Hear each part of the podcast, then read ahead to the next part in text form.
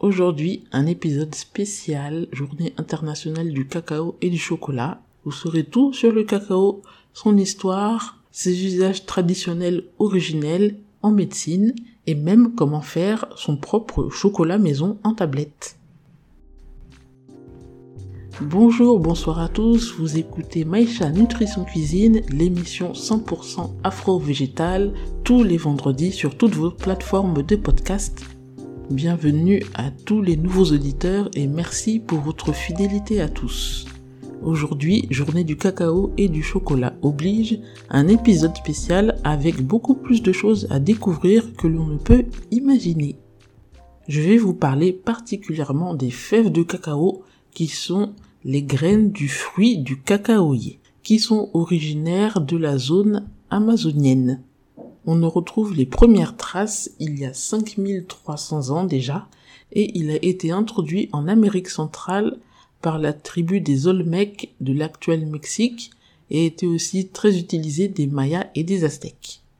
Le cacao à l'origine était utilisé pour faire du chocolat, mais du chocolat pas comme on l'imagine maintenant, car c'était essentiellement une boisson fabriquée à partir des fèves de cacao broyées et mélangées avec de l'eau chaude pour les Mayas et de l'eau froide pour les Aztèques. Ils y rajoutaient du piment, de la vanille, du maïs écrasé ou d'autres épices encore, et cela donnait la boisson qu'ils appelaient chocolat, qui était plutôt réservée aux classes sociales élevées, aux élites et à la royauté, car on la consommait pendant les rituels et les festivités et les mariages, toutes les grandes occasions.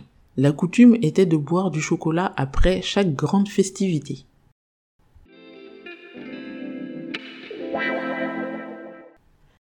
Mais le cacao n'était pas utilisé simplement pour fabriquer cette boisson d'élite.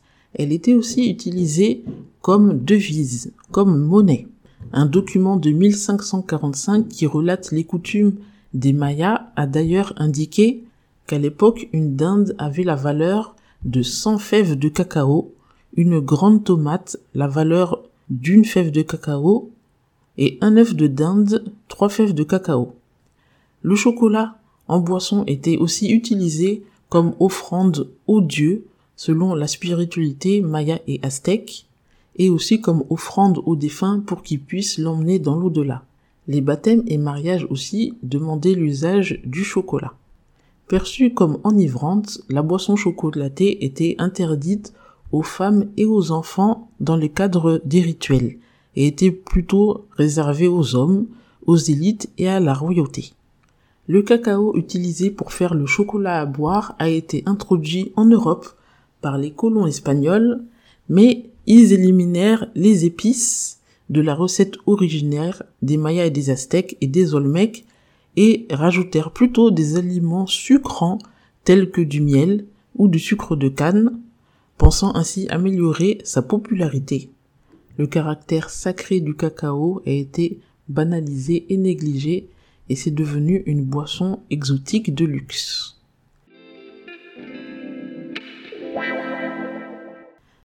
Maintenant, vous vous êtes peut-être demandé qui a inventé le chocolat en tablette.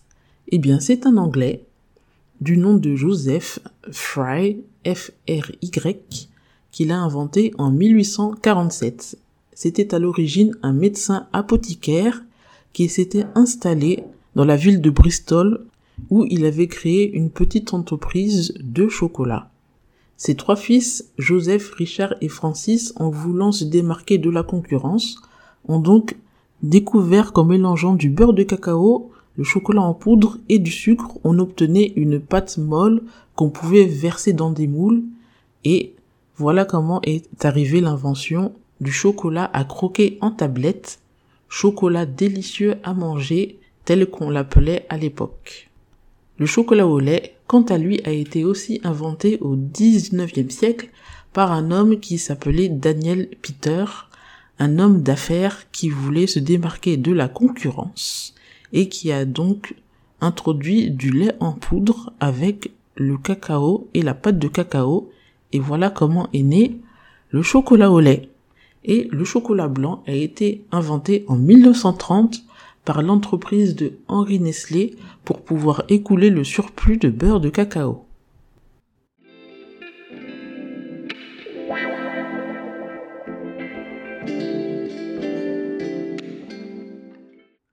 En revenant à une époque un peu plus contemporaine, les plus gros producteurs de cacao pour le chocolat se trouvent en Afrique, au Ghana et en Côte d'Ivoire. Le cacaoyer a été implanté en Afrique par les colons portugais en mille huit cent vingt-deux et il est arrivé jusqu'à la Côte d'Or qu'on appelait à l'époque l'actuel Ghana en mille huit cent quatre-vingt-quinze. Ce qui pose problème actuellement pour les plus gros pays cultivateurs producteurs du cacao, c'est que les fèves de cacao sont achetées brutes par les pays occidentaux et revendues aux grands chocolatiers. Et cela sans qu'il n'y ait jamais eu de prix minimum d'achat du cacao aux producteurs. Donc, les dirigeants de Côte d'Ivoire et du Ghana ont décidé d'y remédier en faisant une proposition à tous les chocolatiers occidentaux avec un prix minimum d'achat pour pouvoir garantir de meilleurs revenus aux producteurs. Les filières internationales du chocolat ont accepté, ce qui signifie concrètement pour nous que dans les années à venir ou peut-être les mois à venir, le prix du chocolat pourrait bien augmenter. Mais ce sera pour une bonne raison, si on peut dire. De nos jours, on peut trouver de plus en plus facilement du chocolat vegan, substitut du chocolat au lait, en poudre, au lait de vache, avec du lait d'amande, souvent, la plupart du temps. Mais qu'est-ce qui fait qu'un chocolat est vegan ou pas? À mon sens, mis à part le fait qu'on n'utilise pas de produits animaux, il y a aussi les conditions de travail et malheureusement, on a reporté depuis quelques années quelques cas de travail d'enfants, de travaux forcés, d'esclavage moderne dans certaines plantations de cacao, dans quelques pays africains, dans quelques zones du Burkina Faso par exemple ou de Côte d'Ivoire. Alors pour remédier à cela, il y a l'association Food Empowerment Project par exemple, qui propose sur son site internet une liste de chocolats vegan qui ne sont pas produits dans des pays où on a reporté des travaux forcés et des travaux d'enfants. Donc une liste en français et en anglais. Je mettrai le lien dans la barre d'infos de l'épisode. Ensuite, ce qui peut être intéressant aussi, c'est de fabriquer son propre chocolat. Et ce n'est pas si difficile que l'on croit. Les fèves de cacao ou les fèves de cacao même concassées sont faciles à trouver dans les magasins bio ou même si on commande en ligne. Et il suffit d'avoir quand même un bon robot. On écrase les fèves de cacao au robot jusqu'à obtenir une pâte. C'est un peu plus facile après les avoir un peu torréfiées si on achète des fèves de cacao crues. Et ensuite, avec la pâte de cacao, on rajoute soit le sucre de canne, ou le sucre de fleur de coco, ou alors du sucre de date, un sucrant au choix.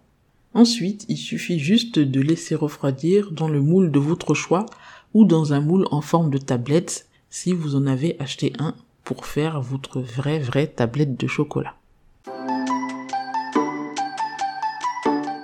L'intérêt du cacao et du chocolat n'est pas uniquement gustatif.